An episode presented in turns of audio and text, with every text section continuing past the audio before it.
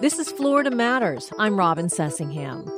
The last traces of red tide have finally left Florida waters, but the fish killing algae took a big hit on our sea life and, in some cases, on our tourism.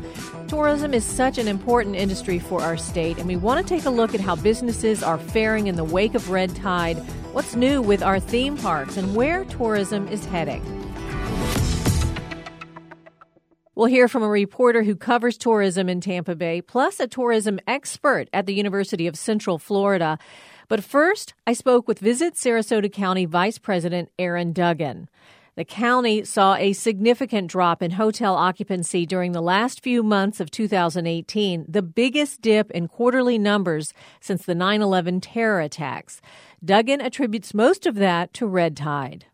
What makes me say that red tide was the reason for the impact being negative is because we saw the trend start in August. So not only were our August 18 numbers down when compared to our August 17 numbers down, but we saw that trend continue in September, October, November, and December. So I think when you look at average daily rates being down, when you look at occupancy being down, the impact really trickles. So you've also then got restaurants that don't have as many people coming in, entities that sell seats to theaters and to shows, their attendance being down. Um, it really just had a trickle effect. And then the pictures coming in on social media of the piles and piles of dead fish and dead sea turtles. Correct. I mean, I've been in this region for over 35 years, and so I most certainly have seen red tide before. Every time somebody would ask me, what about this red tide was so different than red tides I had seen before, my first comment was always social media. I just think that um, the ability for anybody to, in essence, kind of be the newsmaker, for anybody to very quickly share a photo, uh, social media allowed people to do that. Whether it was within context or without of context, um, social media still had the ability to share things very quickly. So that must have been discouraging for you every time you'd see an Instagram post of something negative like that. And was there any way to combat that kind of image?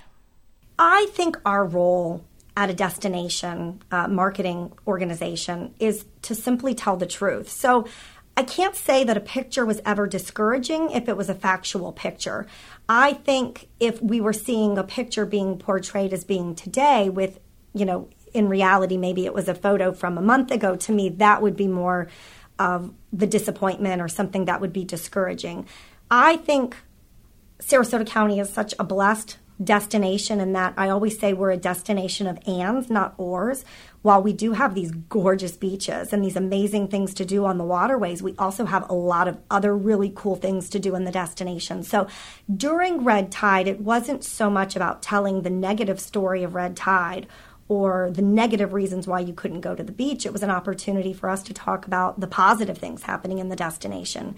We've got gorgeous museums, we've got gorgeous gardens, we've got great rivers, we've got opportunities in Oscar Scherer State Park, Myakka State Park.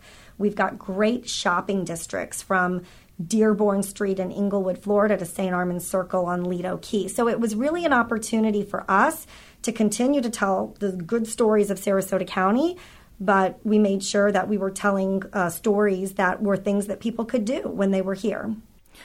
Do you have any for the next time that red tide hits Sarasota County, and it certainly will hit again? It's as you said, it's been going on forever, and it will continue. Do you have any new ways of dealing with that of tourism? Did you learn anything during this long bout with red tide? I do think that the beach conditions report remains a very important tool for not only our residents, but for visitors as well. And there is a little piece of tourist development tax in Sarasota County that goes to fund that. So I encourage people 365 days a year, if you're going to the beach and you want to look at the conditions of that beach, go to visitbeaches.org and you can find out the daily conditions of the beach and that site's updated twice a day so if there is something like red tide going on, we most certainly will lead people to that URL because not only do tides shift and change and the weather conditions change and So, you know, where red tide might have impacted one beach one day, it might not have been impacting another beach that same day. And two days later, it could be the reverse. So I think not only has that tool been important, I think it will continue to be important. But I think that for us, we've got so many great stories to tell, whether it's a chef, and something that they're serving, or we've got spring training. Even when the spring training's not going on at those fields, other events go on. The rowing facility, you know, that's a great facility that's open 365 days a year to a wide variety of events, not just rowing, events that bring in both tourists and events that service residents. So, really, no matter what's going on, I think we still have positive stories that we can tell that would give a visitor or a resident something to do that day. Erin Duggan is Vice President of Visit Sarasota County. Erin, thank you so much for joining us today. Thank you for having us. I'm Robin Sussingham, and joining me now in the Donna studio at WUSF Public Media are Alan Fyall, the Visit Orlando Endowed Chair of Tourism Marketing and Graduate Programs Director at the Rosen College of Hospitality Management at the University of Central Florida and Veronica Brezina Smith, a reporter with the Tampa Bay Business Journal. Thank you both for being here. Thank you. So, Alan, the state took a pounding from red tide on the Gulf Coast and then the toxic algae on the East Coast, but still the overall tourism numbers were strong last year. How do you account for that? In many ways, it just goes to show how strong Florida is in terms of its products. Yes, there are many, many problems, but I think its diversity, be it its sort of sporting attractions, entertainment, all the outdoor opportunities that are not necessarily directly on the coast, huge appeal and it's very, very impressive. So it, it just goes to demonstrate it has a very, very strong brand and long may it continue. So, Veronica, tourism numbers are at record numbers, which is great. Yes. Um, but traffic is horrible. And Always. from what I gather, international visitors do spend a lot more than domestic tourists, as much as six times as much. Yes. Um, so, are tourism agencies redirecting their advertising to try to pull some more of these international visitors? The reach is far and wide, and that's what the tourism agencies, as well as the airport, I always have great conversations uh, with Ken Strickland with the airport, and he's in you know the business of recruiting airlines and attracting them over here. They really do cast a wide net. Alan, what about that? Trying to get the international visitors here. I think I saw a video from Visit Tampa Bay that they had a video in Victoria Station in London. That seems like a smart thing to do. Yes, the international market to Florida generally is very positive, and I think I'm running saying the top five it's Canada, it's the UK, where you can tell I'm from, Brazil, Argentina, and Colombia. So, you know, the markets are strong. That said, all countries have their own peculiar problems and challenges. Um, so things like exchange rates, political change, all those things feed into the equation. But I think it goes back to what we said earlier. Florida is a very, very robust brand. The international markets, they know it, they know it well. I think there's so much going on. The, the previous speaker mentioned the airports in uh, Orlando. The airport is going through significant expansion. You know, one could argue it's much needed, but much of that is geared towards making the international arrival and experience much smoother and, and certainly of a, a much more of a quality experience to, conducive to, to what they're expecting. The more direct flights you can attract, the better. You get a longer stay and you get a much more positive experience than if you're having to change somewhere else. So everything from what I can see that, that's being done, it's big. Yes, it will add to the traffic, I'm sure, but the general resilience of Florida as a sort of market will certainly benefit. And Florida has been relying on these big spending visitors from South America, as you mentioned. Is that market still secure? It fluctuates, I think, is the, the fair answer, and and I think Miami probably has suffered a little bit more than, than compared to Orlando. But the South American market, it, bearing in mind what has happened in the past year or two, the markets have held up quite strongly, actually. Veronica, you've done a lot of reporting on Tampa International Airport, as you mentioned. So we're going into spring break season. Yes. What does that mean for the airport? Well, the airport had said they expect to see over three and a half million visitors, which is tremendous, and that's a new record breaking number for the airport. during this month and a half season. Southwest Airlines is going to have a big chunk of that. Yeah, so who which are the airlines that are taking most of the business at Tampa International? Southwest is huge and so is Frontier. I would say that those are the largest carriers over there right now. Um, but it seems like all the carriers are just massively growing over there. So Florida has been having year after year of record breaking tourism numbers. Alan, what can they do to sustain that kind of growth? And do they want to? I think industry and politicians, they still see room for growth for, for the foreseeable future. I think that there's a variety of things, and it probably taps into a couple of things I said a bit earlier. I think sport, certainly in central Florida and over in the Tampa area, is enormous. All sorts of sports, be it the professional sports, uh, youth sports in particular, which is phenomenal growth and huge business for the hotels and uh, residential properties the entertainment areas, be they sort of indoor arenas, outdoor arenas, and certainly the, the, general outdoors. I think there's been a sharp increase in recent years in visits to state parks, the interest in the wildlife. This is where it touches base with the red tide. And if you can keep the environment clean, if you can keep the environment conducive to tourism, then the numbers will, will, will be very healthy. Where is the state's biggest competition coming from? Oh, everywhere. If you're in Orlando, the competition's New York City, it's Vegas. If you're on the beaches, it's maybe South Carolina, North Carolina, and other areas in the Gulf Coast in the Caribbean. If it's the business area, you can include Chicago into that. So I think one of the misnomers about tourism in Florida is, oh, tourists will always come. Well, they will always come if you do it properly and if you're in tune with your competition for the different markets that you're seeking, because there's competition everywhere.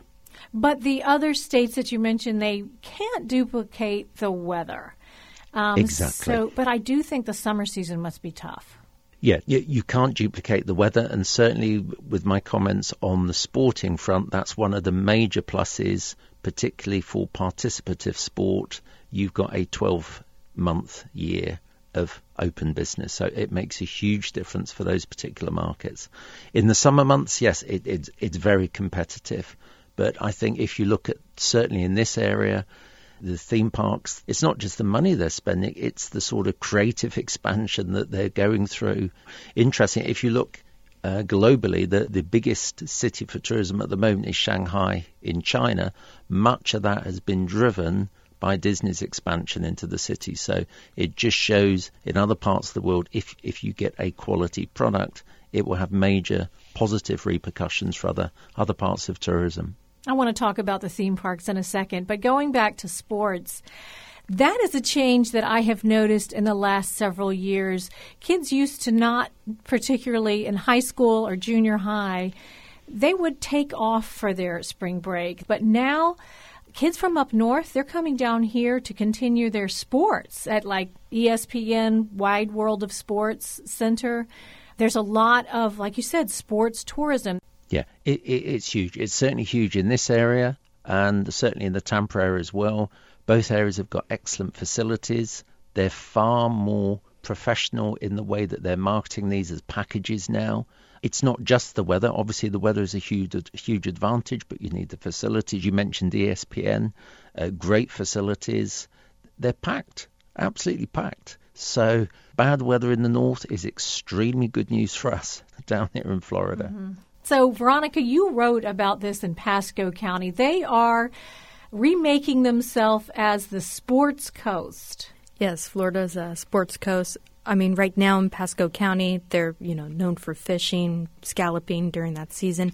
Homosassa. Yes, but f- fishing's a huge thing over there, as well as any water sport. So this is rebranding for them, but also completely making a whole new identity you know, Visit Pasco was explaining how they really didn't have any numbers to go off of because they had data from last year, but not previous years. They weren't even keeping track of their tourism numbers. No. Because for them, it's sort of, they never thought of themselves as a tourism destination, really, I guess. No, and now it's this whole new idea, and this branding speaks to, you know, the natural assets that you find in Pasco County. But a huge player in that is the new sports facility that RAD is developing. It's the, the Wiregrass Ranch Sports Complex. It's already underway. And where is that? That's going to be near the Wiregrass Mall. And there's also going to be a hotel built right next to it. That's going to really help because families coming in, tournaments that are going to be played there, they're going to have, you know, a nice place to stay at, conveniently right there at that sports center. They want to try to tap into unique sports that you wouldn't immediately think of. So I think that's really going to help bring in a huge crowd. I believe the economic impact, there's different numbers out there, but I've seen that in the first year, I believe it's supposed to create about six and a half million as far as economic impact. So, if you can find a sport where you don't have a lot of competition, like Sarasota County did with the uh, World Rowing Championship for them, so it works out. Oh, yeah. So, there's some big things happening in the theme parks. Alan, there's Star Wars Land opening at Disney. That, that's correct. I think that's due to open within the next 12 months. So, it just represents yet more quality development, continual improvement and that just entices more and more visitors. They want to see it. I, th- I think when Avatar opened recently, if, if, you're looking at the queues, that may put some people off, but in reality, it doesn't. If the product is that good, they'll go and visit. I can't understand it. I can't understand standing in those lines. But eh, okay, what else? There's a, the new Harry Potter ride at Universal, and then at SeaWorld, a Sesame Street themed area. That's right. And, you know, it, expansion for all those three parks seems continuous. They're very cognizant of the demographic trends in Florida. This is something that we've not mentioned so far, mm-hmm. is the fact that we talk about international visitors, but most of Florida, it, it, it's a domestic market. And if you look at the population trends over the next 10 to 15 years, there's huge growth. So in reality, the, the population is growing at such a fast pace. The market almost is guaranteed for the next 10 to 20 years. They know it, that's why they're expanding. Wow. Well, what I don't understand is then these theme parks do seem to be doing so well. They are so crowded, but we are not seeing any new parks opening up. We'll see expansion of existing parks. Is that because all the cheap dirt is gone now? that that's one way of putting it. Yes, yes, I think that's part of the issue. The other issue is they're hugely expensive to start from scratch. So if you look at the three big parks here, they've got momentum, they've got a little bit of space. They're all very integrated in terms of their hotels, their transportation, and the, the whole package is here. So they're really building on the success of what they've got. To come in cold, that takes very deep pockets. So tell us about what's going on at Busch Gardens, Veronica. Oh, no problem. I feel like I'm I'm there every week now or so. um, there's a lot of dirt moving. You have Tigris, which is going to be Florida's uh, tallest launch coaster. And uh, what's a launch coaster? You see this huge tower because we went to the um, site, uh-huh. the actual construction site, and you see this huge tower, and that's what they call their launch tower, where you're going to go vertically up, and then you are also going to be shooting backwards. I believe it's over 60 miles per hour that okay. that's going to happen at. So they describe it, you know, as a, a huge thrill ride, which is good for diversity in the park because, you know, you have a children's area, which is great. You have the other classical roller coasters we all, you know, grew up in in Tampa Bay, you know, riding at Busch Gardens. So it's definitely going to bring in some additional revenue. And then you quoted someone in uh, your piece saying that they have another roller coaster mm-hmm. under construction. It said this will be the tallest, fastest, steepest roller coaster in the world. So part of that's for North America, and then part of that they say the world. And it's all with hybrid. It's going to be a combination of wood and steel.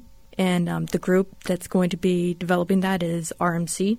RMC is known for their work of taking old wooden coasters that have been closed or need repair work and turning them around with steel. So this is, I believe it's the first time Busch Gardens is actually working with RMC. So it's a lot of theme park bloggers are really following this closely. But yes, it's supposed to be the tallest, steepest, and I believe fastest hybrid coaster. So what about Legoland in Winter Haven in Polk County? They bought the old Cypress Gardens and remade that into Legoland. Do either of you know how that park is doing? Over there, the movie franchise, the Lego movie, they have three different rides and sections in that park that they're going to be basing off that movie from. They also have a new uh, hotel on the property that they're building that's going to be connecting to the existing hotel. Are their numbers public? Do you know how many visitors are getting? I have not seen any recent numbers. Mm-hmm. And um, that's interesting you mentioned that because companies, you know, such as SeaWorld may talk about the revenue altogether and the number of um, their attendants altogether too for all their parks.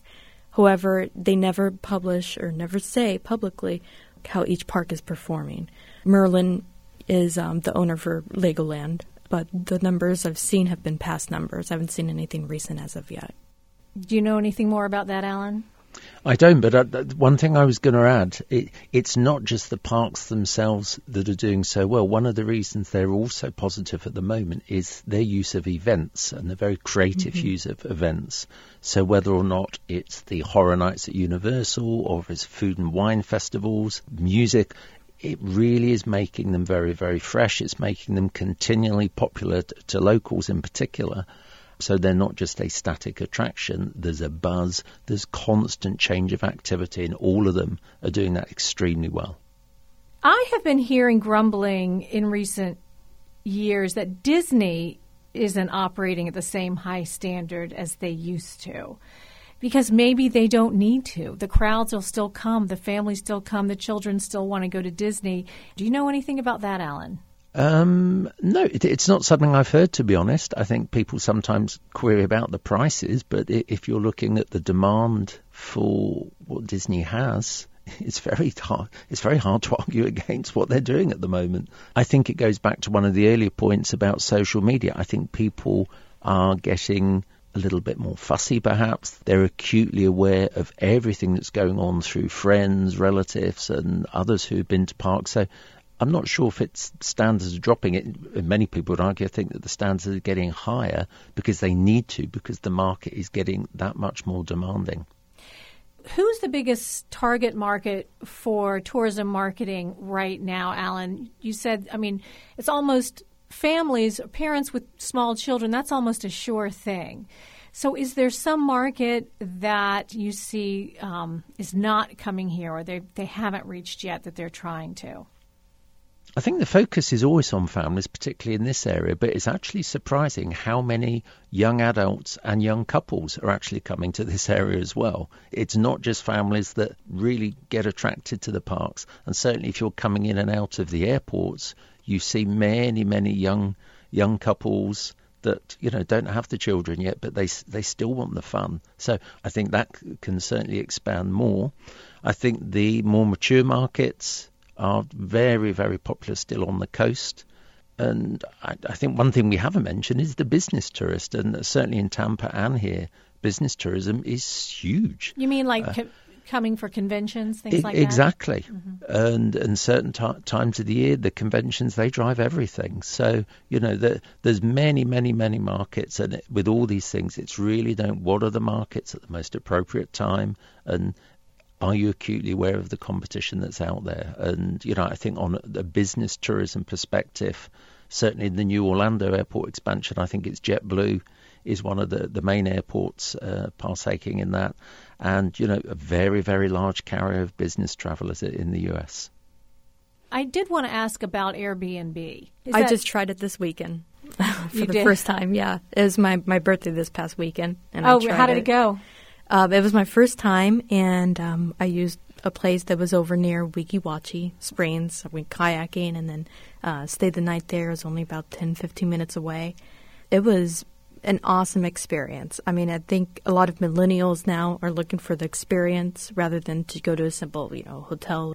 So I got, for example, this little house, and it was a cute bungalow on the water. Just sat by a fire pit at night and watch the sunset too. And how old are you, Veronica? Just turned 27. mm-hmm. So that's your demographic right there. Definitely. Um, so, what about staying in a hotel? Did this just seem easier and more natural or more customized for you? I just have heard, you know, so much about it, and um, I was interested in it too because you see, you know, the thousands of dollars coming in for the hosts, you know, per month, and so I, I wanted to see, you know, what would it be like on the other side too.